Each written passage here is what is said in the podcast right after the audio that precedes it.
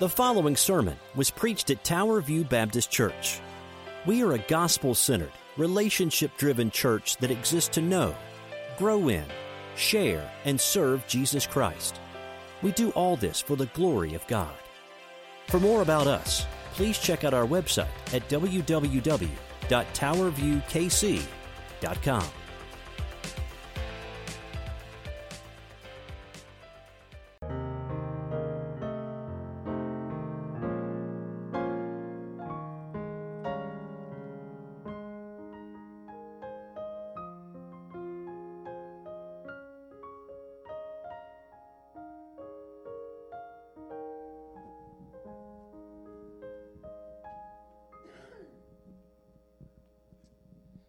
you, Meg.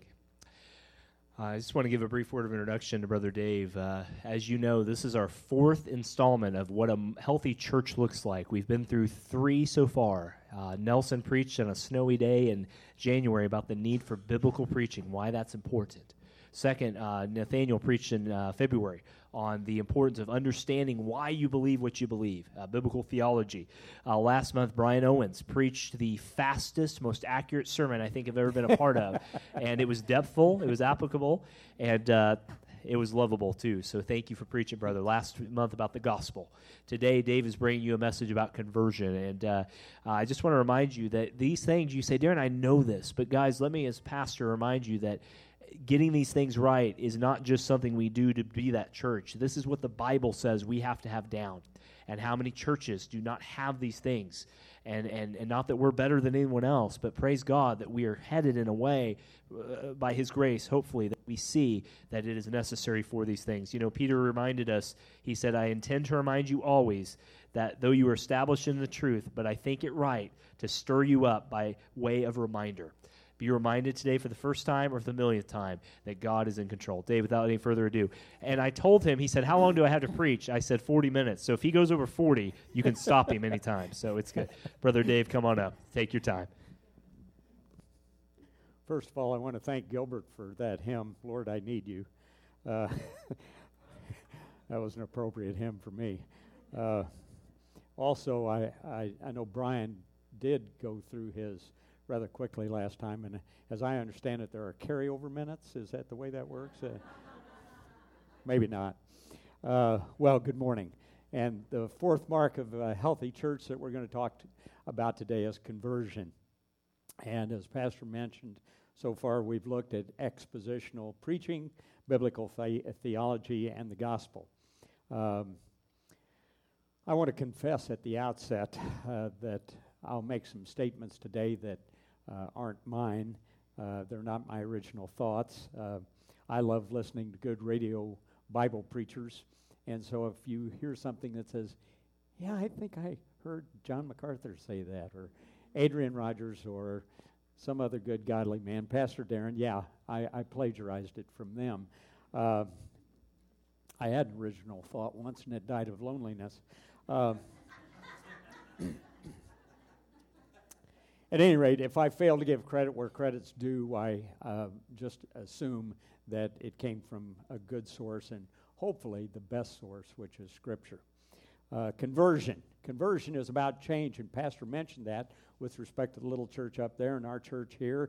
And I wanted to find some insightful quote about change so everybody knows what a techie I am. Uh, uh, but I did. I, I Googled uh, quotes about change. And I, I, the first hit got 5,563 quotes about change. No, I'm not going to read them. this is church. We're talking about change within the church. And so, what should our attitude be about change as churchgoers, if you want to call it that? I think churchgoers aren't very receptive to change by and large.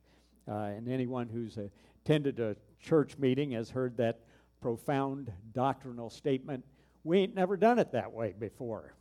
Uh, there's not a lot of tolerance for change. And those that I oppose change, I have to admit, they, uh, they do have a biblical basis for opposing change. They point to Malachi 3 6, which says, For I, the Lord, do not change. And then they point to Ephesians 5 1, which says, Therefore, be imitators of God. It's all about context, right, Nathaniel? Uh, all right. The change we'll look at today is personal change as believers, not changing the color of the carpet or putting drapes up or any of that sort of thing. Um, we're talking about changes uh, to us internally, changes uh, that are not superficial changes, they're changes in our thinking, in our attitude, in our view of the world, in our view of ourselves, our view of others. Uh, it's about a change that's needed in our heart. The need for change really stood out when Leah and I were teaching junior camp one summer. And we had all these little kids, and, and uh, we, all week long we taught ab- about the characteristics of God, His traits. And we spent a day on His om- omnipresence, the fact that He's everywhere, that there's no place we can be that He isn't. And we spent a day on His omniscience, the fact that He's all knowing, that there's nothing that He doesn't know about us, and that nothing escapes Him. Then we spoke about His omnipotence, uh, that He's all powerful, that nothing's too hard for Him, that nothing can overpower Him. We spent a day talking about the fact that He's immutable. That's a big word for those little kids. Uh, but the fact that He doesn't change, just as the verse in Malachi that I just read to you says, He doesn't change. Uh, the fifth day was the important day from our perspective. I mean, they were all important. But we got to the fact that He's holy. And we read from Isaiah 6 how the Lord is setting on His throne, high and lifted up, and how the seraphim cried out, Holy, holy, holy is the Lord of hosts, and the whole earth is full of His glory. We explored what holiness meant with those children, and we talked about perfection and sinlessness and uh, being without blemish, without any flaw, and we talked about how that holiness was evident in God's character, in His name, in His works, and in His words. That His holiness is incomparable. And after speaking of His holiness, we lowered our voices and we said to the children, You know what's frightening, even terrifying about God's holiness? And for a moment, we had their attention. and their eyes got big, and we said, God's holy, and we aren't. Right there ought to be our motive for change. God is holy, and we aren't. All the other characteristics of God up to that point for these little children had been just kind of like superpowers. You know, they, they all liked that idea of being everywhere and knowing everything and having all the power and so forth.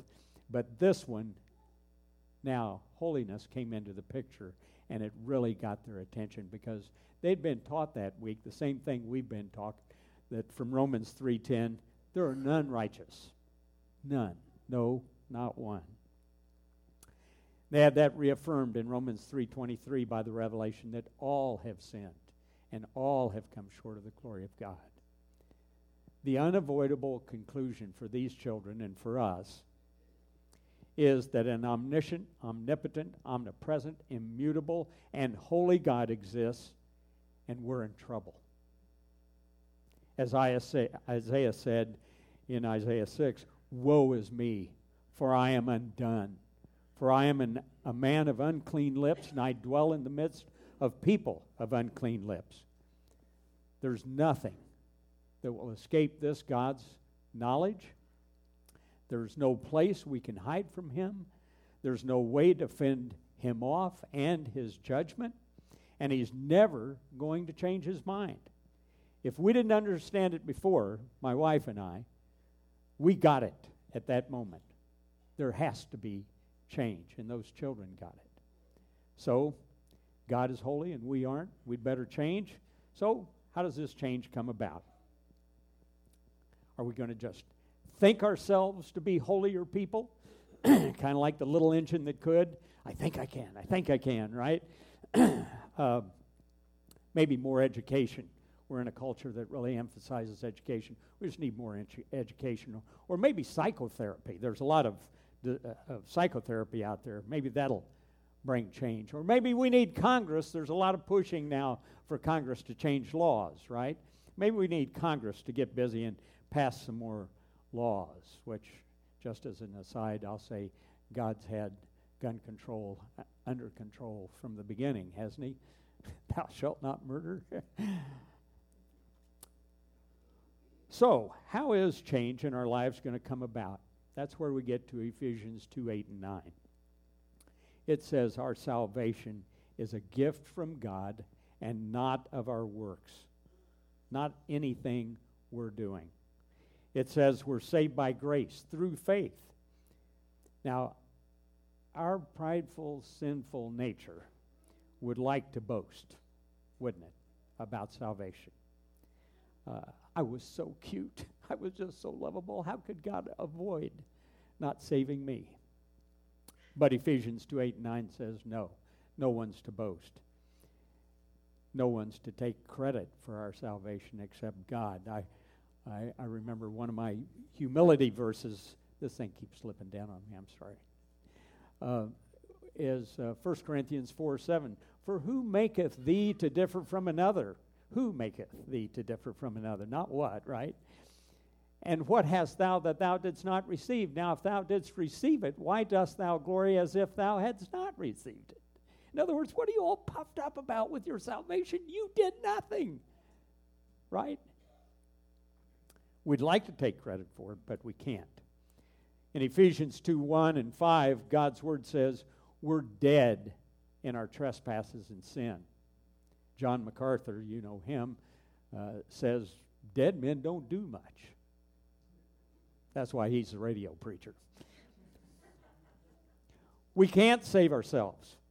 Right here, we could get snared in that molasses trap or tar pit or whatever you want to call it of free will and determinism and Calvinism and Arminianism and et ceteraism and and I'm not going to do that. Pastor Darren has said he's going to clear that all up next time. so, question is, do we do anything? Do we do nothing? Do we do everything? Does God do it all? I like A.W. Tozer's response to that whole controversy. O Lord, thou knowest. That's a great response. Well, a couple of things we can certainly know that God has told us in His Word is that we must repent. We must turn from our sins. As dead men, how do we even muster up the ability to do that? Well, here's what Ezekiel says in Ezekiel 11 19. Then I will give them one heart, and I will put a new spirit within them, and take the stony heart out of their flesh and give them a heart of flesh.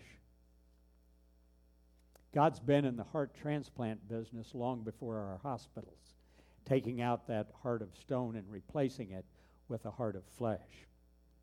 Well, how do we get that transplant? How do we get on the list? John 6:44 says, "No one can come to me unless the Father who sent me draws him." All right? Next question then. How does God draw us? How does He call us? Romans 10 17 answers that question and says, So then, faith cometh by hearing, and hearing by the word of God. All right?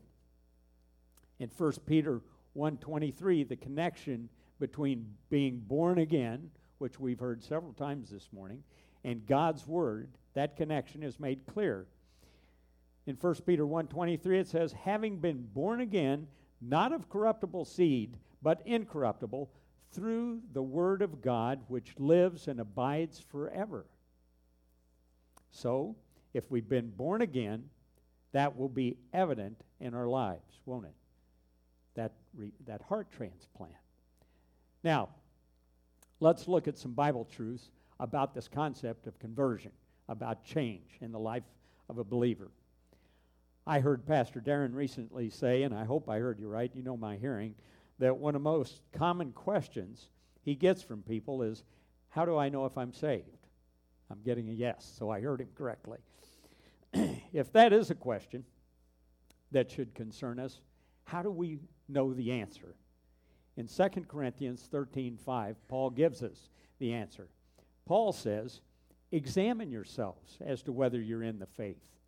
Test yourselves, he says.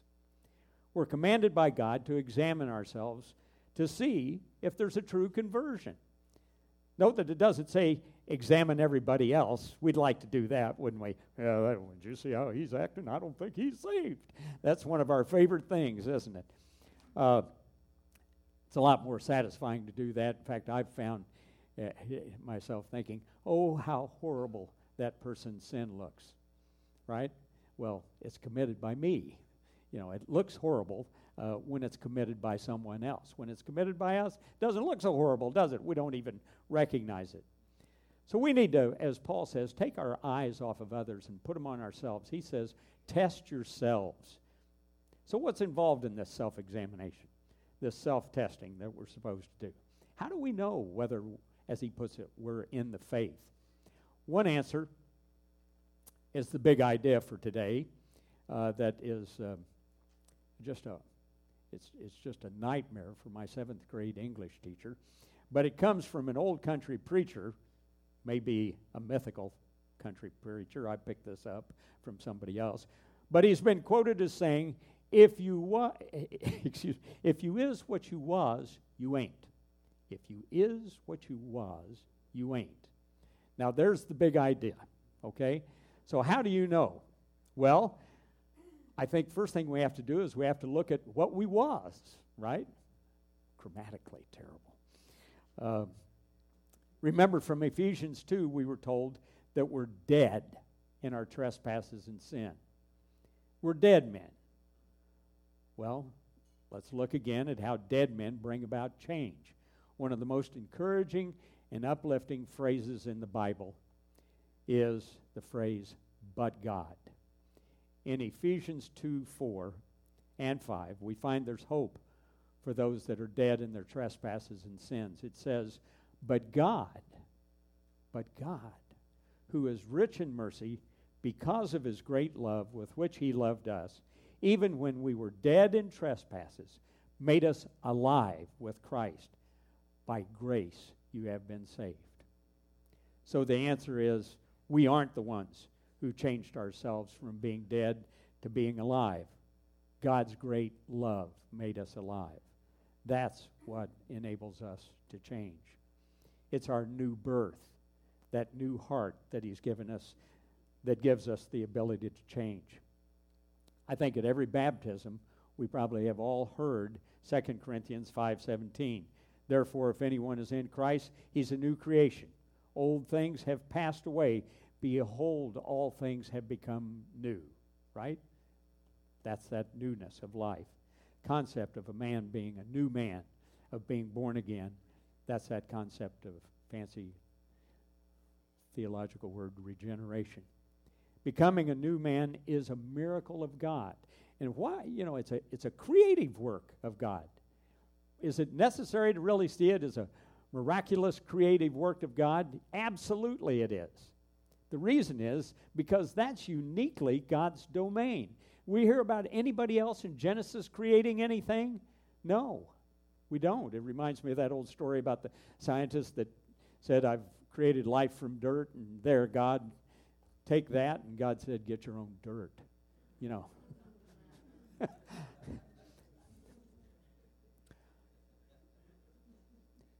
By recognizing that salvation is the creative work of God, it does exactly what salvation was intended to do to bring glory to God.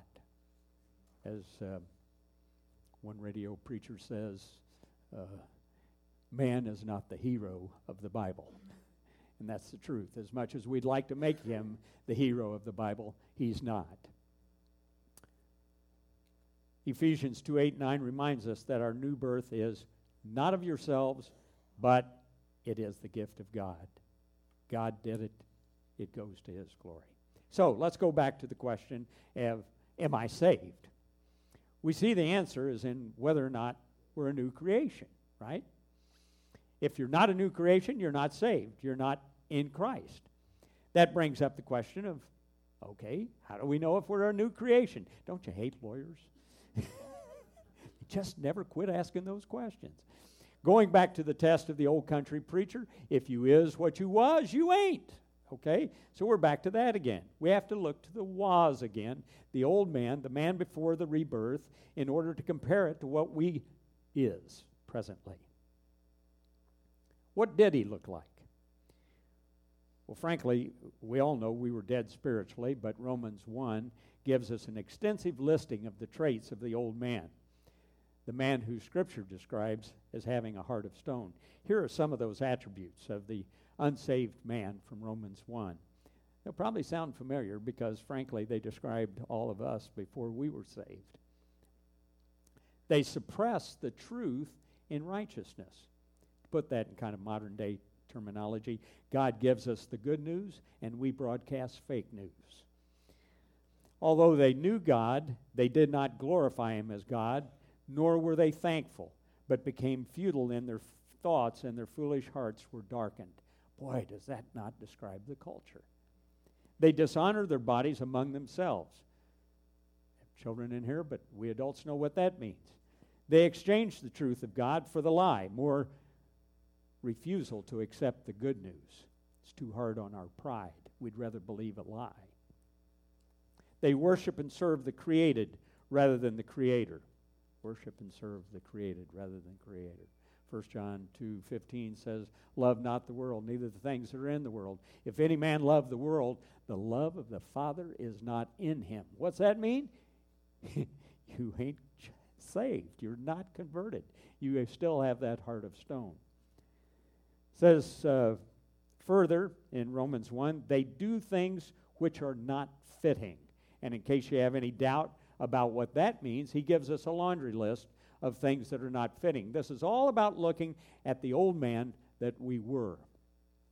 They're filled with unrighteousness, sexual immorality, wickedness, covetousness, maliciousness, full of envy, murder, strife, deceit, evil mindedness, gossips, haters of God, violent, proud, boasters, inventors of evil things, disobedient to parents, undiscerning, untrustworthy, unloving, unforgiving, unmerciful.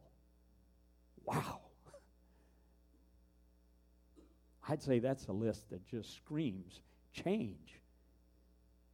And that's just a partial listing of what a person is before God made them into a new creation.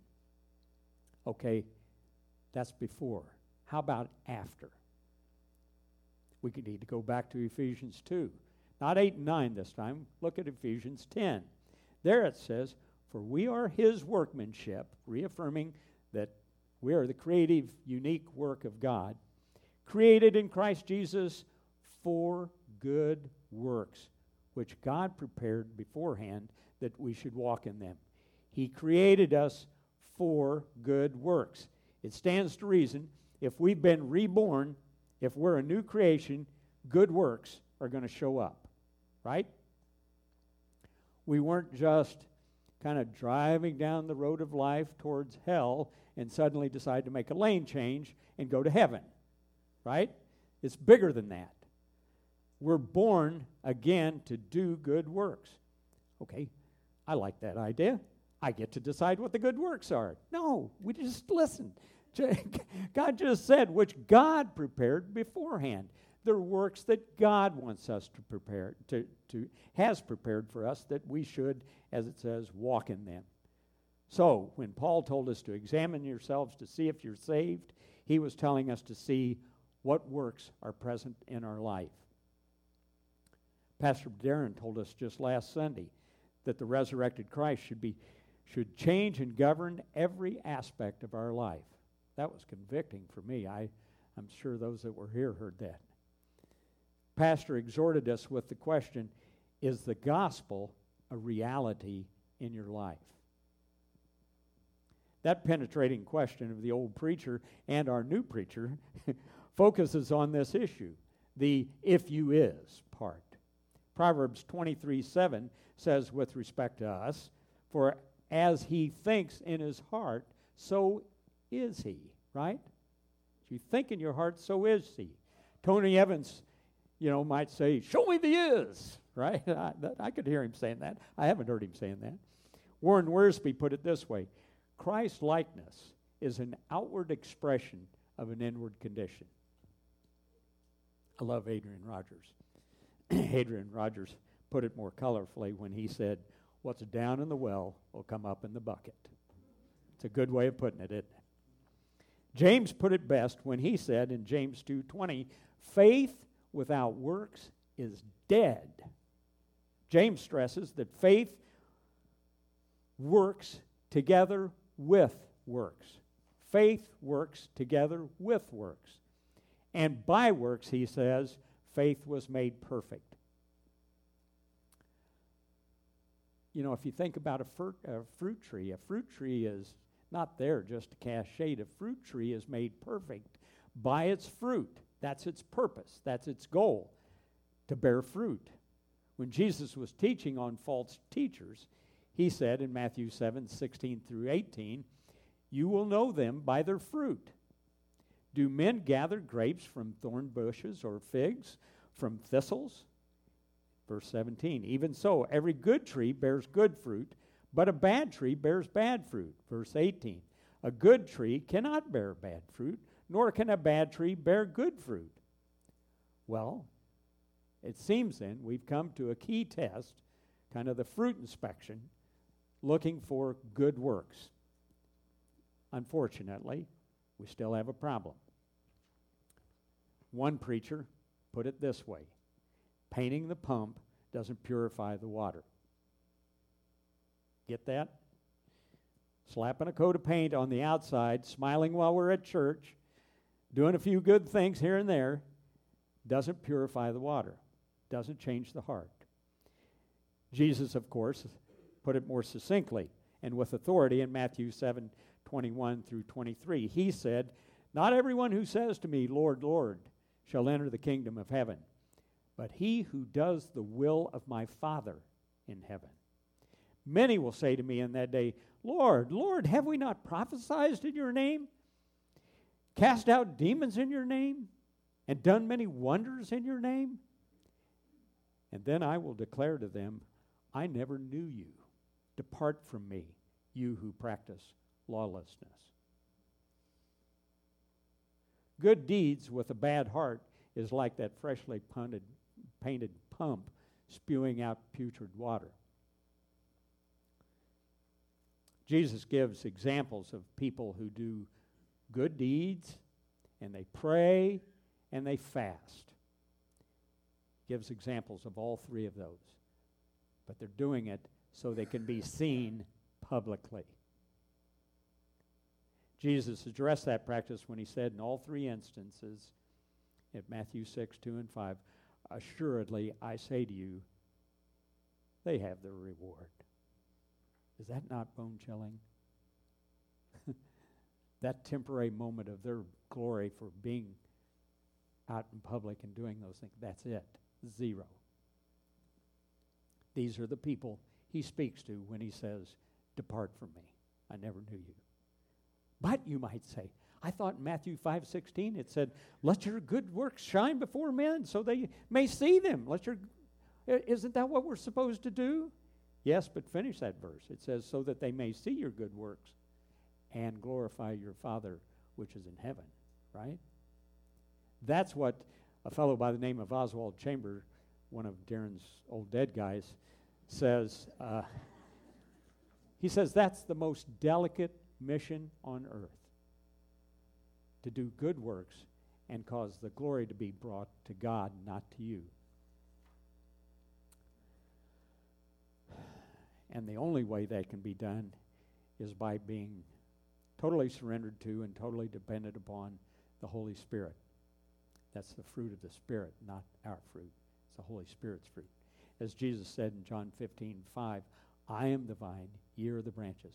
He that abideth in me, and I in him, the same bringeth forth much fruit. For without me, ye can do nothing. Pretty emphatic, isn't it? Something? Oh, surely something? Nothing. These good works that'll help us examine ourselves, test ourselves, can't be superficial. And we know that, don't we? Come on. I won't ask for a showing of hands, but I know people, we have been out busy with our hands doing good works and busy with a heart just full of resentment and grudge and bitterness and I wish I could get done with this and get on, right? As 1 Corinthians 13 3 reminds us, and though I bestow all my goods to feed the poor, and though I give my body to be burned without love, it profits me nothing. Right? So, if we can't rely on those outward good works, we're running out of things. What can we look for that are more reliable pieces of evidence of true conversion? And at this point, Pastor Dern's probably going, How do I pull the plug on this guy? Because this is a big subject, and there's, there's been books written on this, and I'm not going to get into that, except for one book that I know our pastor approves of. Uh, was written by a fellow by the name of Don Whitney. Don Whitney, a former professor at Midwestern Theological Seminary, wrote a book entitled 10 Questions to Diagnose Your Spiritual Health. And no, I'm not going to go through all 10 questions. I'm going to hit a few of them. But I would encourage you to get that book. If you're interested in doing what Paul commands us to do to examine ourselves, get that book and read through those 10 questions. Spend some time in it. Let's just finish up by looking at, at a few of these questions that'll help us kind of get underneath that paint on the pump, okay? First question is Do you thirst for God? Everyone has probably heard or read Psalm 42, 1 and 2. As the deer pants for the water brooks, so pants my soul for you, O God. My soul thirsts for God, for the living God. When shall I come and appear before God? Gilbert, I know, has led us in that song, uh, the, the hymn based on that psalm. And when we sing those words, are we lying to God? Does your soul really pant for God? Or does it pant for the Chiefs game that's coming up in a few hours? Or maybe it pants for that car or truck that you've been eyeing, or that room full of furniture, or the happiness that lottery uh, winners uh, profess to achieve. Are there idols being worshiped instead of God? You know, just imagine with me for a moment a scene in Kansas City. Let's just say that millions of believers are coming together at, say, Union Station in downtown Kansas City.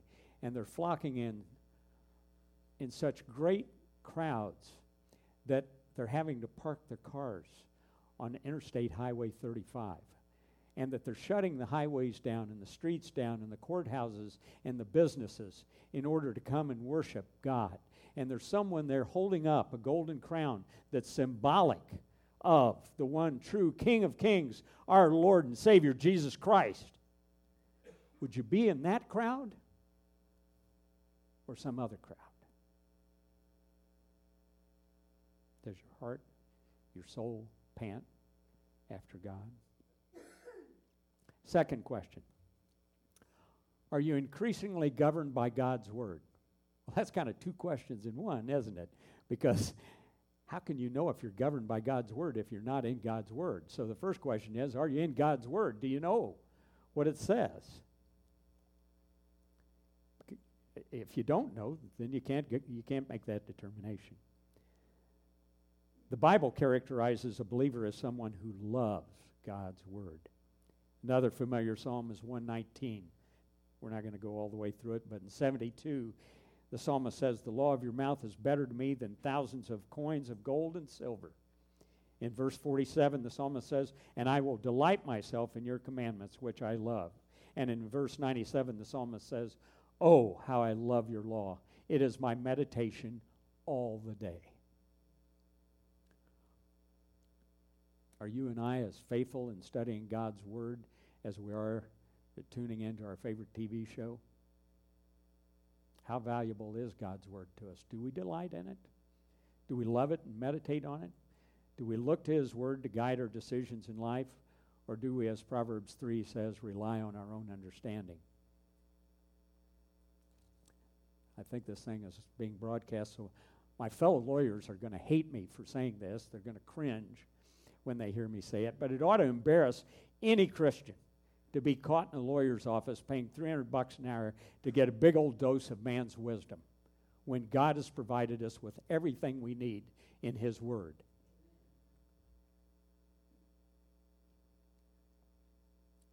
God gives us His wisdom for free, and it's all, it comes with all the benefits. Remember, in, in the book of James, God tells us that wisdom that descends not from above, okay, not from above, is devilish, sensual, and earthly. In other words, is straight out of hell. So we have two choices. I love the antithetical nature of Scripture, back and forth, black and white. We have two choices. The wisdom comes from above, the wisdom comes out of hell. Which do you want? God's wisdom, James tells us, is peaceable, gentle, easy to be entreated, full of mercy and good fruits, without partiality and without hypocrisy. Did you hear that good fruits part? If your life's being governed by God's word instead of Oprah or Dr. Phil or whoever, you'll see good fruits, true good fruits. That's evidence that you ain't what you was. Jesus told us clearly about the significance of whether our life is being governed by the word. In John 15, 21, Jesus said, He that hath my commandments and keepeth them, he it is that loveth me.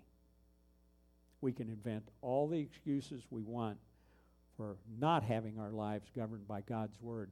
But the corollary of what Jesus said is if you're not keeping my commandments, you don't love me. The third and last question I'll ask from Dr. Whitney's book is Do you delight in the bride of Christ? My wife helped me pick this one. This is a relation question, question, uh, question, a relational question.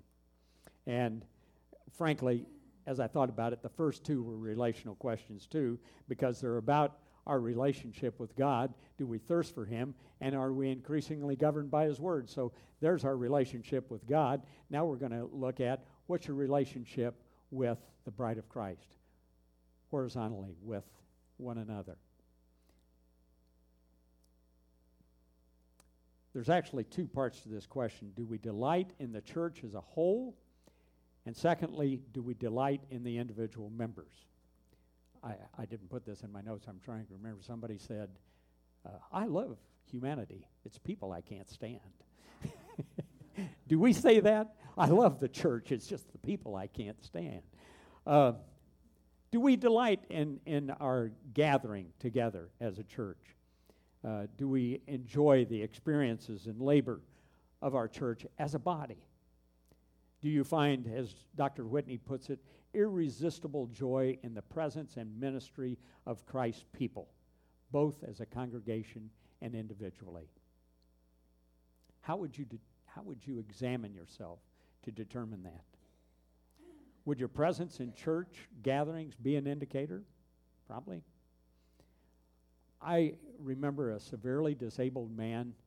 Uh, this is my experience, not somebody else. They came to our church one time. and had been there for years because of his disability. And he was rolled up. They were uh, giving him some award, and they rolled him up in a wheelchair. And with his broken voice, broken because of his disability, severe handicap, through his tears, he said, Be at church every time the doors are open. He missed that. He yearned for it. He wanted to be here. He wanted the fellowship of other believers, the encouragement, and everything that came with it. And that handicap had deprived him of that. And he wanted us desperately to know don't take it for granted. What takes priority over our attendance and involvement at church? Then also, how do we view our brothers and sisters in Christ? Do we gossip about them? Are we contentious and argue with them? Do we even secretly hate some of them? Those are alarming indicators if we do. 1 John 4:20 says if a man says I love God and hateth his brother, he's a liar. That's out of the book. That's not me. That's serious. One of the best tests for how we feel about our fellow saints, I think, is to review some of the church uh, preachers and others call the one anotherings of Scripture, where Scripture commands us to do this with one another, one another, one another. Let me just read through a, a few of them. I'm not going to give you the references. If you want them, I've got them. Be kindly affectionate toward one another. Share with one another. Encourage, comfort, and strengthen one another. Do not judge or be a stumbling block to one another. Edify, educate one another. Accept one another. Pray for one another. Refresh one another. Comfort one another. Speak not evil of one another. Serve one another. Be kind, tender hearted, forgiving toward one another. And most of all, kind of the summation of all of this is have fervent love for one another. That list convicts me, particularly when I remember Jesus' words that if I love him, I'll keep his commandments. Those are commandments. Okay. Let me conclude with this. If you're a little uncomfortable, as I was, with your answers to a lot of these questions that I've raised, that's a good sign. That's a great sign.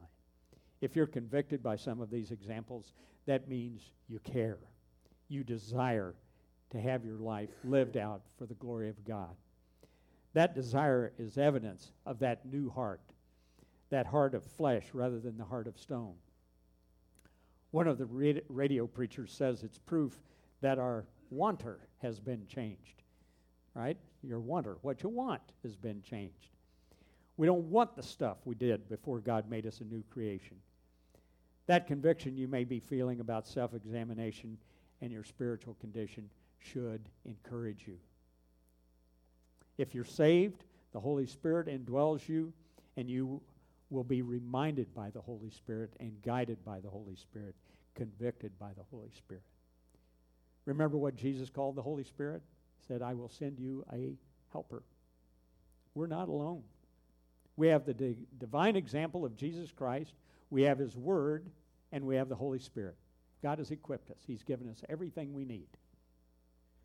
Even with all that God has given us, remember, we're not in this lifetime going to attain perfection. John MacArthur says the Christian life is not about perfection, it's about direction. Are we headed towards Christ likeness? Yes, it may look like the stock market, but is there overall gain towards the ultimate goal of Christ likeness? I think that's a good summary of, of that journey.